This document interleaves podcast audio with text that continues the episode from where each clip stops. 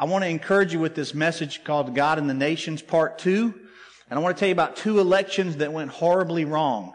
I'm not going to be talking about this week's election. Um, I will tell you that our country needs to be supported by Christians. We, we as Christians need to pray for the division, for the conflicts that we're seeing in our, in our nation. And uh, whether you won or lost this election um, this week, whichever side of that you land on, you really want unity in our country. And we want to return to the values of love and fellowship for one another. Amen? Amen. So I'm going to ask uh, Gabe, if you'll turn those house lights up, that'd be great. Um, thanks for doing that. That way y'all can take notes as needed. There's not a lot of notes today, but I want to talk to you about two elections that went horribly, horribly wrong. And uh, the first one uh, takes place way back in the Old Testament in uh, the book of 1 Samuel. You want to turn to 1 Samuel chapter 8. You can follow along with some of this. I'd love for you to keep a physical Bible with you. I know we put verses on the screen for you now, which which gives you the freedom to not bring your Bible. And I know we you have electronic Bibles. I like those too. I actually have multiple and I'll preach from, I'm learning to preach from my tablet. I do have a backup set of notes so when my tablet freezes, you don't have to go home. so, um, I had that happen at camp one time, so I'm very conscious that tablets don't always do what you want them to do. Um, so I always have a backup set of notes somewhere on stage with me. But I do like you to have a physical Bible. You can make notes in it. Let me tell you something that's important. Uh, my older brother has done this with his family when he passed away a few years ago. He had several Bibles that he's had all through his lifetime and took lots of notes in them. And he shared those with his children. So we have the, we have Bibles with his handwriting where he's taken notes under sermons that he sat under and all the truths that went with that. So if you have a physical Bible and take notes in the side margins and highlight things and, and make notes, it's really awesome because it's something that can be passed down to another generation. A little harder to do with an electronic version, by the way, a phone. Um, but would encourage you to, to, to do that. And as you turn to 1 Samuel 8, I'll just remind you, in the early days of Israel, God was their leader, their ruler. He actually, through Moses, rescued them out of Egypt. And all the things that it took to get them out of Egypt were absolutely miraculous. You remember that whole scene, if you have any recollection of the Old Testament history, that whole scene where God, it, Moses kept saying, God says, let my people go. And, and Pharaoh said, no, no, no. And then Pharaoh said yes after a while because God said, seriously, seriously, let my people go. And there's all these plagues and all these miracles. And then, then Israel went on this journey that ended up dead ending at the Red Sea. And, and they had to cross the Red Sea. They crossed it on dry land, uh, which is a, a miracle itself. And then Pharaoh's army is, you know, completely covered up by that. There's archaeological evidence today, by the way, of chariot wheels on the bottom of that piece of land where, where the, the Israelite army or the Israelite nation crossed. There's archaeological evidence that there's chariot wheels underneath that part of the ocean, uh, that part of the sea right there. They found pictures of it. Some great stuff you can look up online and, and uh, um, Discovery, um, the, the Christian, not Discovery Channel, but there's a Christian ministry called Discovery, and uh, they have a bunch of great videos out on that. You should show your kids all that because it just affirms everything that was was in the scriptures there. Um, the evidence is right there in, in the archaeological finds. So, but in in that time period, Israel saw lots of miracles. They wandered in the wilderness for 40 years because their hearts were were struggling to be loyal. God raised up a whole other generation of loyal Christians in that process, loyal followers um, in, within His people, and those people um, marched into the promised land, the promised land, land flowing with milk and honey. It was an awesome, awesome time for them. Um, but they decided somewhere in that process, they got settled into the promised land, and the judges were ruling them. They had all these judges, our whole, our whole book of judges about that. They had all these judges. They decided they wanted a king because all the other nations have a king. I don't know if you've ever had your children say, well, all the other kids have one. Why can't I have one of those? And you go, hey, that's not for us. We're not going to do that. But I, I remember when we were raising our kids, they would see things in the neighborhood. They go, well, all the other kids have one of those. Why can't we have one of those?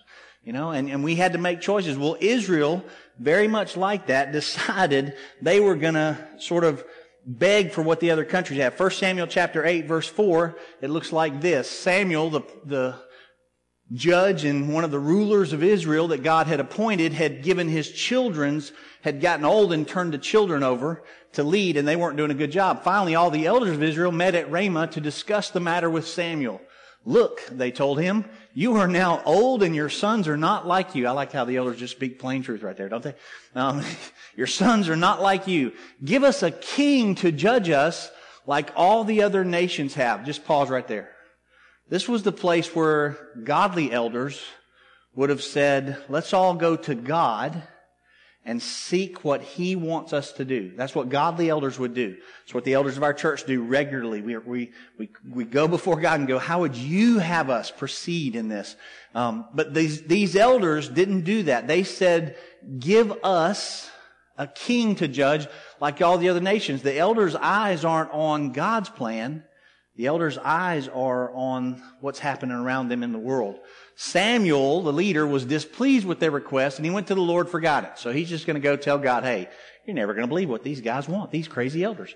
And that's when it happens. But when they said, give us a king to lead us, this displeased Samuel. So he prayed to the Lord and the Lord told him, listen to all that the people are saying to you. It is not you they have rejected, but they have rejected me as their king. So God consoles Samuel. He goes, hey, calm down. It's okay. It's not you they're rejecting, Samuel, as their judge and leader because your children didn't do such a good job at leading. They're not rejecting you. They've turned from me now. So he consoles them. But in his love, in his love, this is very important scripture in the Old Testament. In his love, God says, Samuel, I want you to go back to them and issue them a very clear warning. So God gives a clear warning to the children of Israel about what they're about to decide. God doesn't want his people to make an uninformed decision. You know, all through this crazy, forever lasting election cycle we just went through, all the talk show hosts and everybody kept using this term uninformed voters or, or, uh, low information uh, voters. And there's all these guys that went out on the streets with their microphones. You remember these?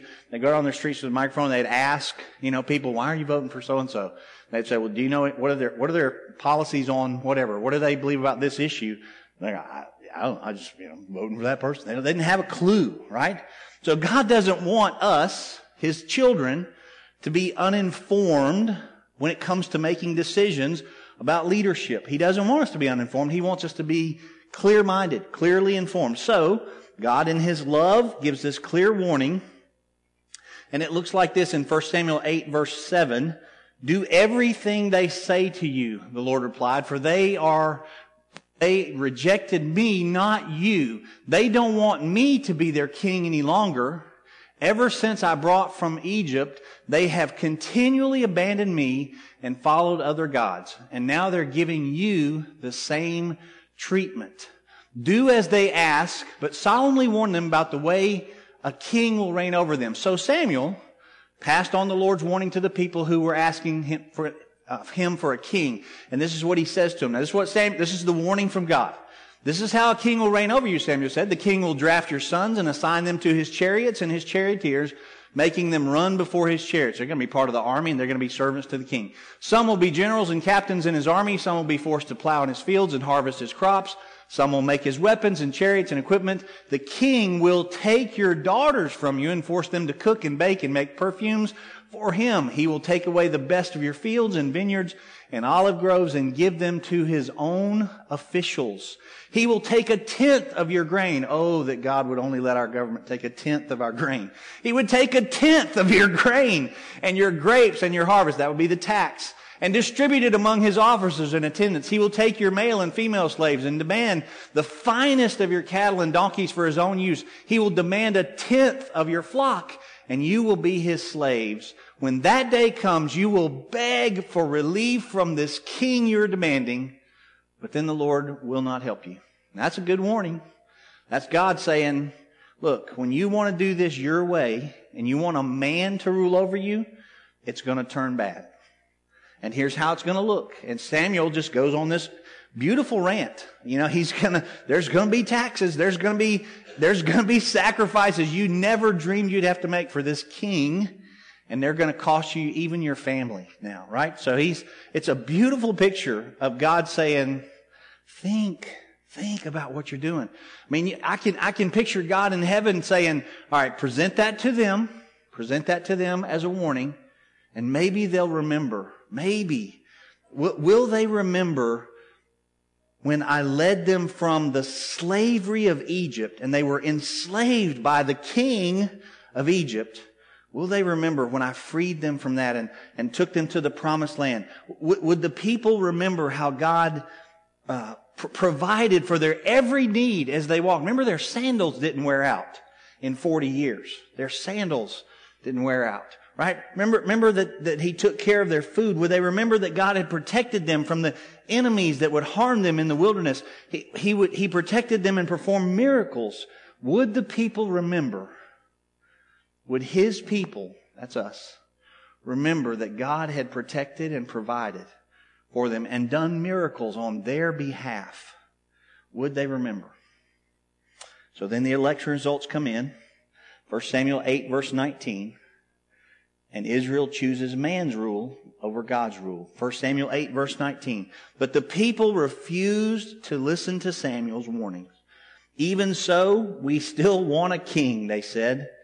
We want to be like the nations around us, pause. We want to be like the nations around us. By the way, Israel was special, very special.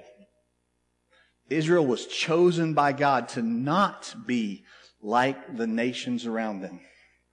I'm saying to the body of Christ, to the church, the called out ones from the world, we are not to be like those around us. There is to be a difference for, in us. Israel is saying, listen to what the elders are saying. We don't want, we want to be like everybody else. That's a very bad plan. If that's stuck in your head somewhere, I encourage you to repent of that today. We want to be like the nations around us. Our king, Listen to this. Our king will judge us and he will lead us into battle. That would be Saul, by the way. They're gonna, remember they're gonna eventually, they're gonna pick Saul. God's gonna go fine.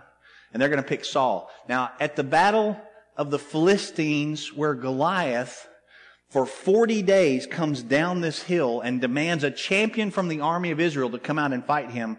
Who's the king at that time for Israel? Say it. And who's in his tent the whole time? Is he going to come out and fight for him? Nope. Nope. The king, by the way, Saul was head and shoulders taller than everybody. Remember that? Remember the, the, the Bible says Saul was taller than everybody. Now Goliath was taller than Saul by far, right? But if there was a giant among Israel, it was Saul. If there was one guy on the other side that could at least walk down and, you know, stand somewhat near Goliath and not look like a shrimp, it was Saul. Our king. And they're going, no, our king will fight our battles for us. No, he's not. No, he's not. Not going to happen. He's going to stay in the tents and send your sons and daughters to fight against these enemies. And so that, so they, they literally, so Samuel repeated to the Lord what the people had said, and the Lord replied, do as they say, and give them a king. Do as they say, and give them a king. Then Samuel agreed and sent the people home. That little phrase, sent the people home in the Old Testament, is, is the, remember, remember Forrest Gump, that really bad, awful, funny movie? Uh, remember Forrest Gump when he go, and that's all I have to say about that? That's the Old Testament version of that's all I have to say about that. God's going, send them home. That's all I have to say about that. But here's, here's the process. I want you to just see the, the summary of this process because God gives them what they want. Not a good thing. It sounds great. Well, God gives us what we want. Not a good thing. When He warned you about what you're wanting is not what you need, right? So, just in a summary, God loved and blessed His people, freed them from slavery, gave them the promised land, and a whole bunch of really cool guidelines and, and warnings to protect them. There were rules to live by that were safety rules for the people. They were guardrails to keep them from hurting themselves and hurting each other, to live in harmony and love with each other. But the people asked for a king, so, summary, so God says, I don't think you want that. Let me warn you about that. God warns them, and then God gives them a choice. There's a whole bunch of people when they hear about God in the Bible, like, he's just a cruel, terrible tyrant. You know, I can't believe God would do all that. He's very loving and patient all through this process. And he's warning and he's saying, please don't do that. But if you're insistent, I'm not going to control you. You make your choices. And so God gives them a choice, and then God let them have what they want. But God's not done loving his people, even though his people, by the way, are driving everything right over the cliff. Right here, they made a choice. There's an election. Do you want God or man to rule you? They said, Oh, we want man to rule us. And God's like, Oh. Now, he could have easily said, Done with you. Done with, could have been, you know, had it not been for the rainbow situation, could have been another time for him to go, Hey, let's flood it one more time. let's just, let's just flush this whole deal and start over. You know, find a hand, Samuel and a handful of guys and start over. But God says, no, I'm going to love, I'm going to love my people. So, and what the human race really needs here is that something no earthly king can do. Please hear that. We're all got all our hopes and we, we put our hope in our presidents and our leaders and our world rulers. But the human race needs something far above that. Far above what earthly rulers and earthly kings can do. There's a book and uh, Brother Robert, you're going to love the name of this guy that wrote this book. Um, there's a book called To Change the World. And the guy's name is James Davidson Hunter. so James Davidson Hunter wrote this book. And, and he says in there, when people live in fractured societies that are all broken up and confused, everybody wants a political, wants political power because it seems to people that the only power that has coercion with it. In other words, political power can move the masses, can change things. People go into politics because they want to change things, right? And he says, he, the whole book is, that's a great thought. It's just not how it really works because it's here that people have to change. It's here and here that people have to change. If you, if you are somehow deluded into thinking that some political change can actually change the way the world is going, um, it's the only form of power that'll make things right, then you're deluded. Now, that's not bad. If you, you know, those of you that may have been in politics or want to go into politics, that's fine. You know, do it with all your God values right out in front and do it with faith to prove the testimony of God true. And you can have some impact, but it's not the way to change the entire race of mankind and to turn things around. And as Israel decided as a nation, we want an earthly king, and they voted God out, they're going to get what they want and things are going to go bad. But God still loves us. So, He has a plan. He sends His Son. God sends His Son to us because he's not done loving his people. For Isaiah chapter 9 verse 6, you guys know this verse. For unto us a child is born, a son is given. There's this gift from God and it's his son. God says, you know what? You've rejected me twice, so I'm going to give you my son now. Listen to what it says about Jesus. The government's going to rest on his shoulders. He will be called Wonderful Counselor, Mighty God, Everlasting Father, Prince of Peace. Thought about doing that song today, Prince of Peace. His government and its peace will never end. He will rule with fairness and justice from the throne of his ancestor David for all eternity. Just look at that top line. Wouldn't you like to have a president of all the world that's going to rule like that? He will rule with fairness and justice from the throne of his ancestor David for all eternity. The passionate commitment of the Lord of heaven's armies, the God of angel armies, will make this happen, of the greatness of his government and peace, there will be no end. So Israel rejects God from the election and says, no, we want man to lead us. We don't want you. Thanks. Thanks for your help. Appreciate you getting us this far, but we got this now. I don't know if you've ever said that to God. Thanks for getting us this far, but I got it now. I'm helping you. I got this, God. You ever say that to God? I got this, really. Thanks for your help. I got it. That's what Israel's saying. And God says, let, me, let me help you along. So he sends his son, right? And now we have this second disastrous election. And Jesus shows up on earth as a baby in a manger. I'm going to read to you at Christmas time this great opening line that came from a book we gave my daughter Mary for her birthday a week or so ago um, from Ann Voskamp that describes how the a God who the Bible says the heavens cannot contain the heavens cannot contain him, descends to the womb of a woman and becomes flesh. Man, that's powerful. God said, you know what? You're not getting this. You're not getting this.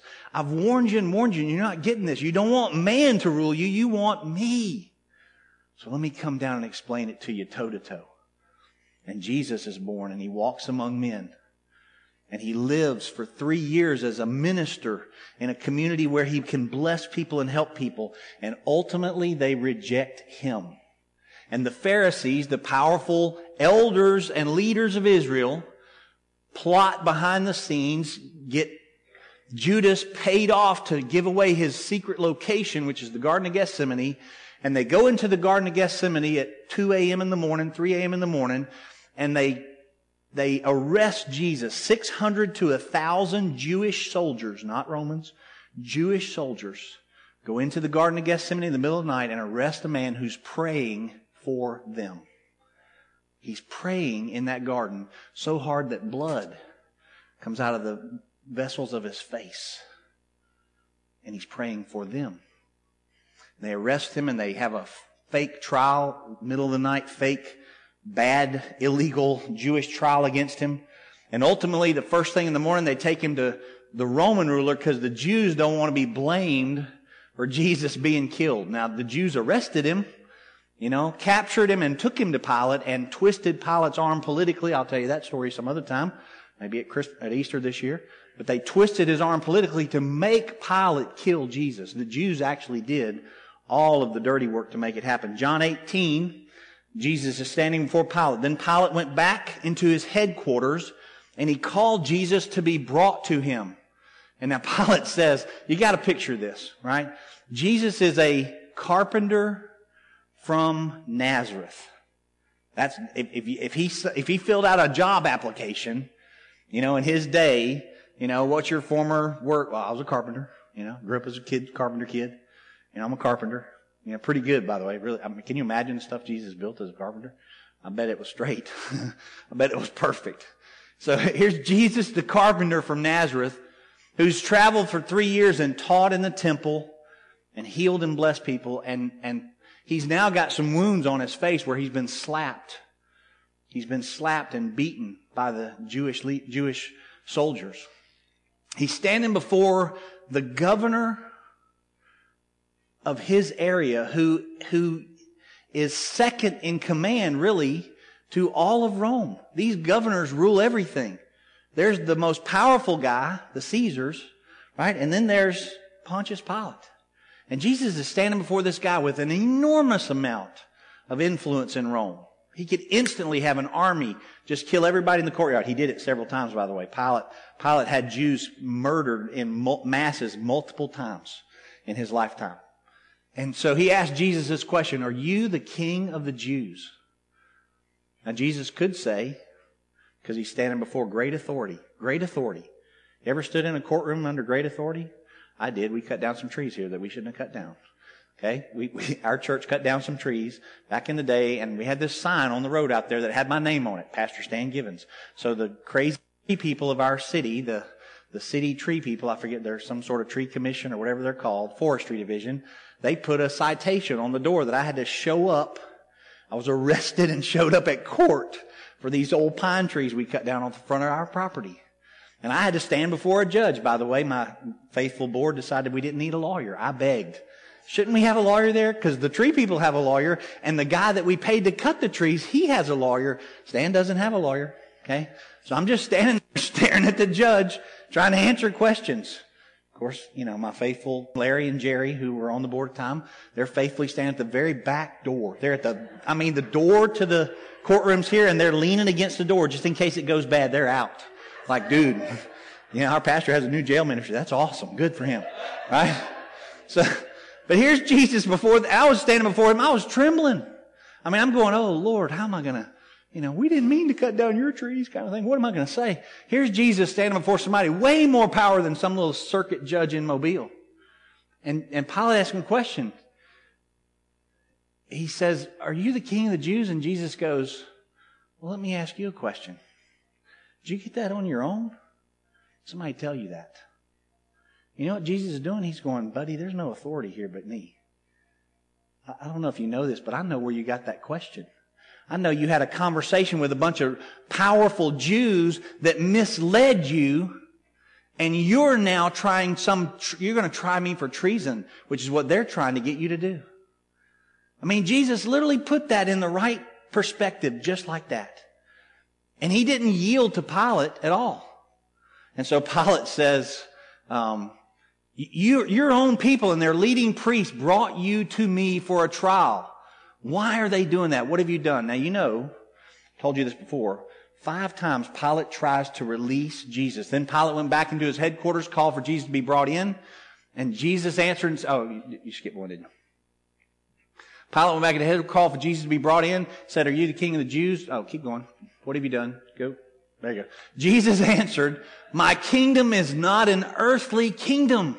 If it were, my followers would fight to keep me from being handed over to the Jewish leaders. But my kingdom is not of this world. Once again, he's looking at Pilate going, I don't know if you think you're in charge here. L- lovingly, he's saying, my, my kingdom doesn't work on this level, buddy. You know, you just keep running the little mouse wheel you're on. This is not my kingdom, not my thing.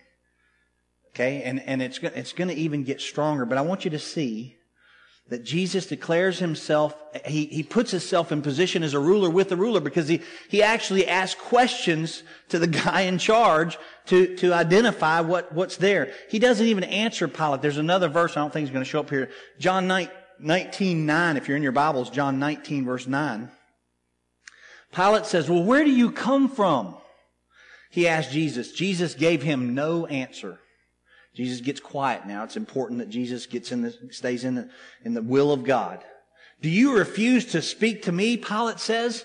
Don't you realize I have power either to free you or to crucify you? Listen to this word. Don't you realize, Pilate, don't you realize I have power? He's talking to the one whose words make universes. To the one who knows everything about everybody. Jesus knows where Pilate's power starts and ends. Jesus watched Pilate get appointed in his early days into things that got him into that position. Jesus has watched him all his life because he's the sovereign God of all. He's the King of kings and Lord of lords. And he's looking at Pilate and Pilate's going, don't you know I have power?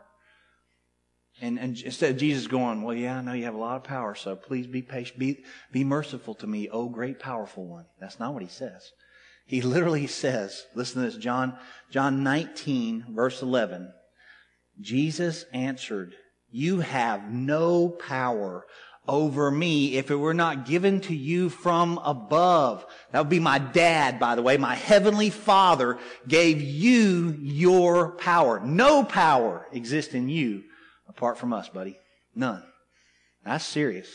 He's standing there about to be crucified and he says, the power doesn't come from you.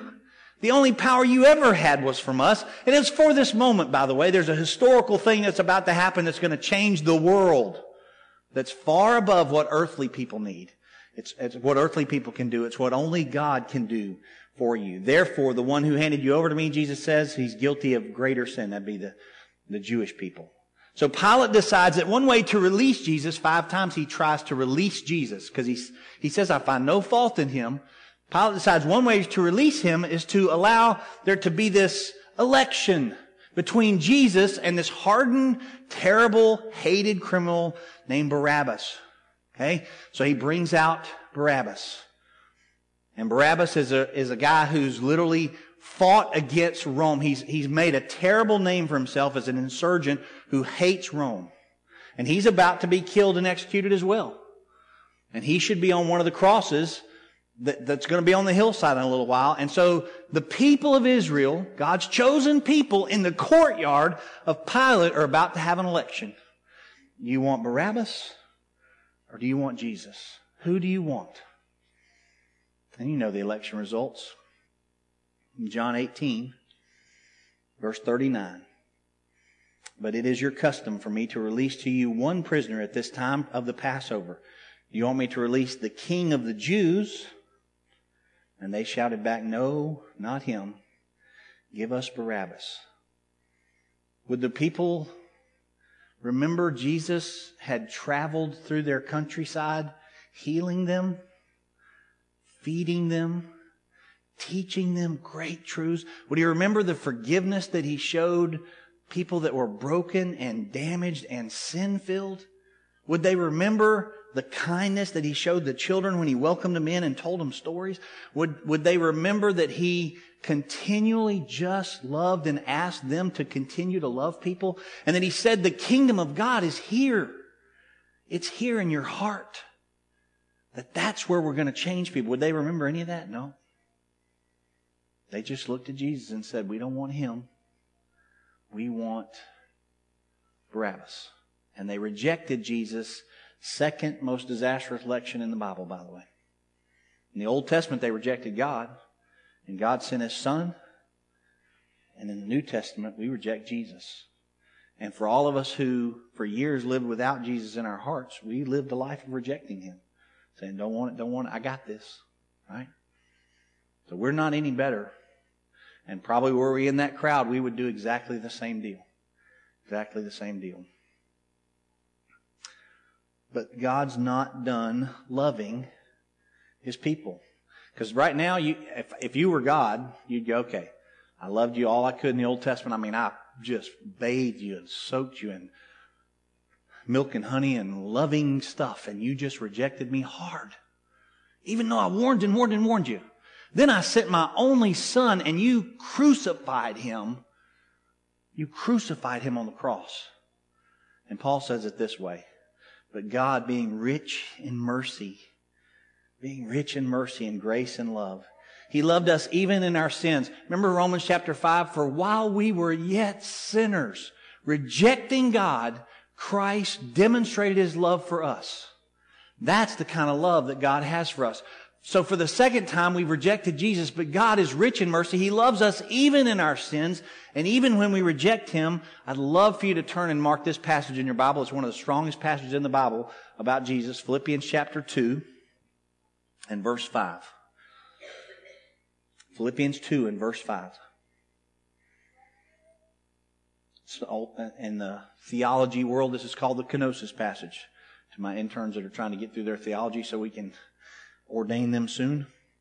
The kenosis passage, Paul says you must have this same attitude that Christ Jesus had. Though he was God, he did not think of equality with God as something to cling to. Instead, he gave himself, he gave up his divine privileges. He took the humble position of a slave. And he was born as a human being. The one who the heavens cannot contain from the highest place came to the lowest place on earth and became born as a human being.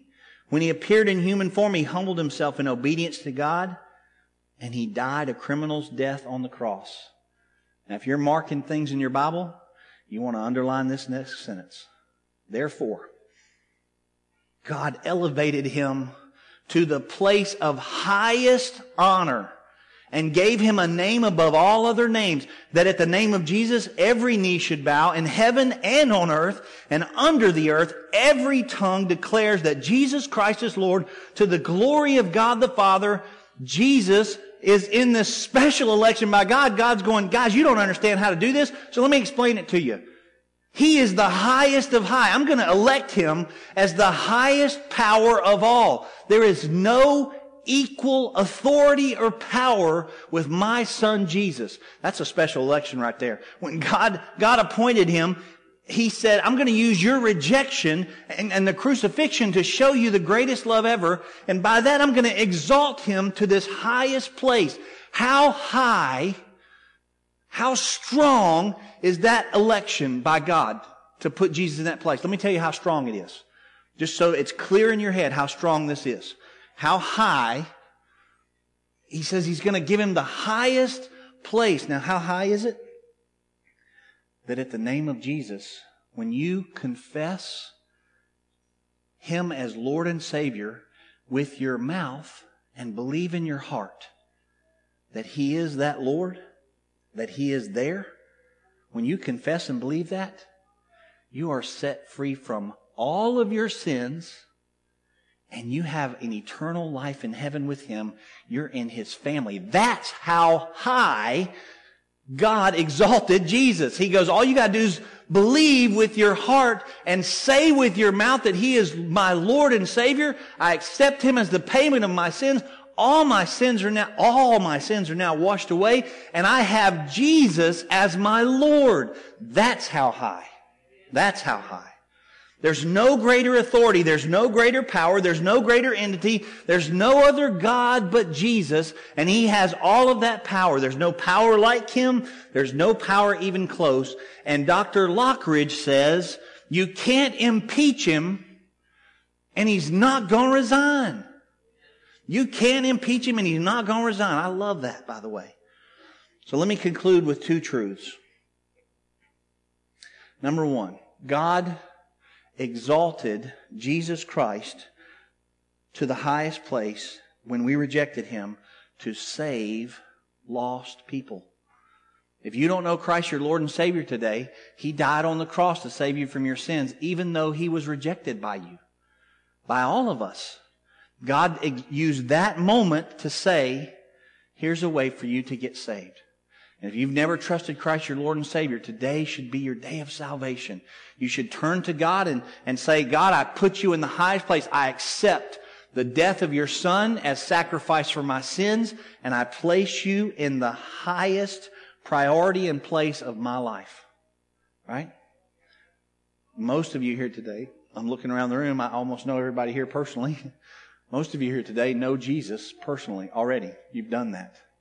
So let me tell you the second conclusion I want you to come to. You know that every morning when you wake up, you get a chance to re-elect him? Because your flesh struggles, struggles when you wake up in the morning. Your flesh wrestles with, your flesh wrestles with God. And some days you want to be in charge versus you want Him to be in charge. Amen?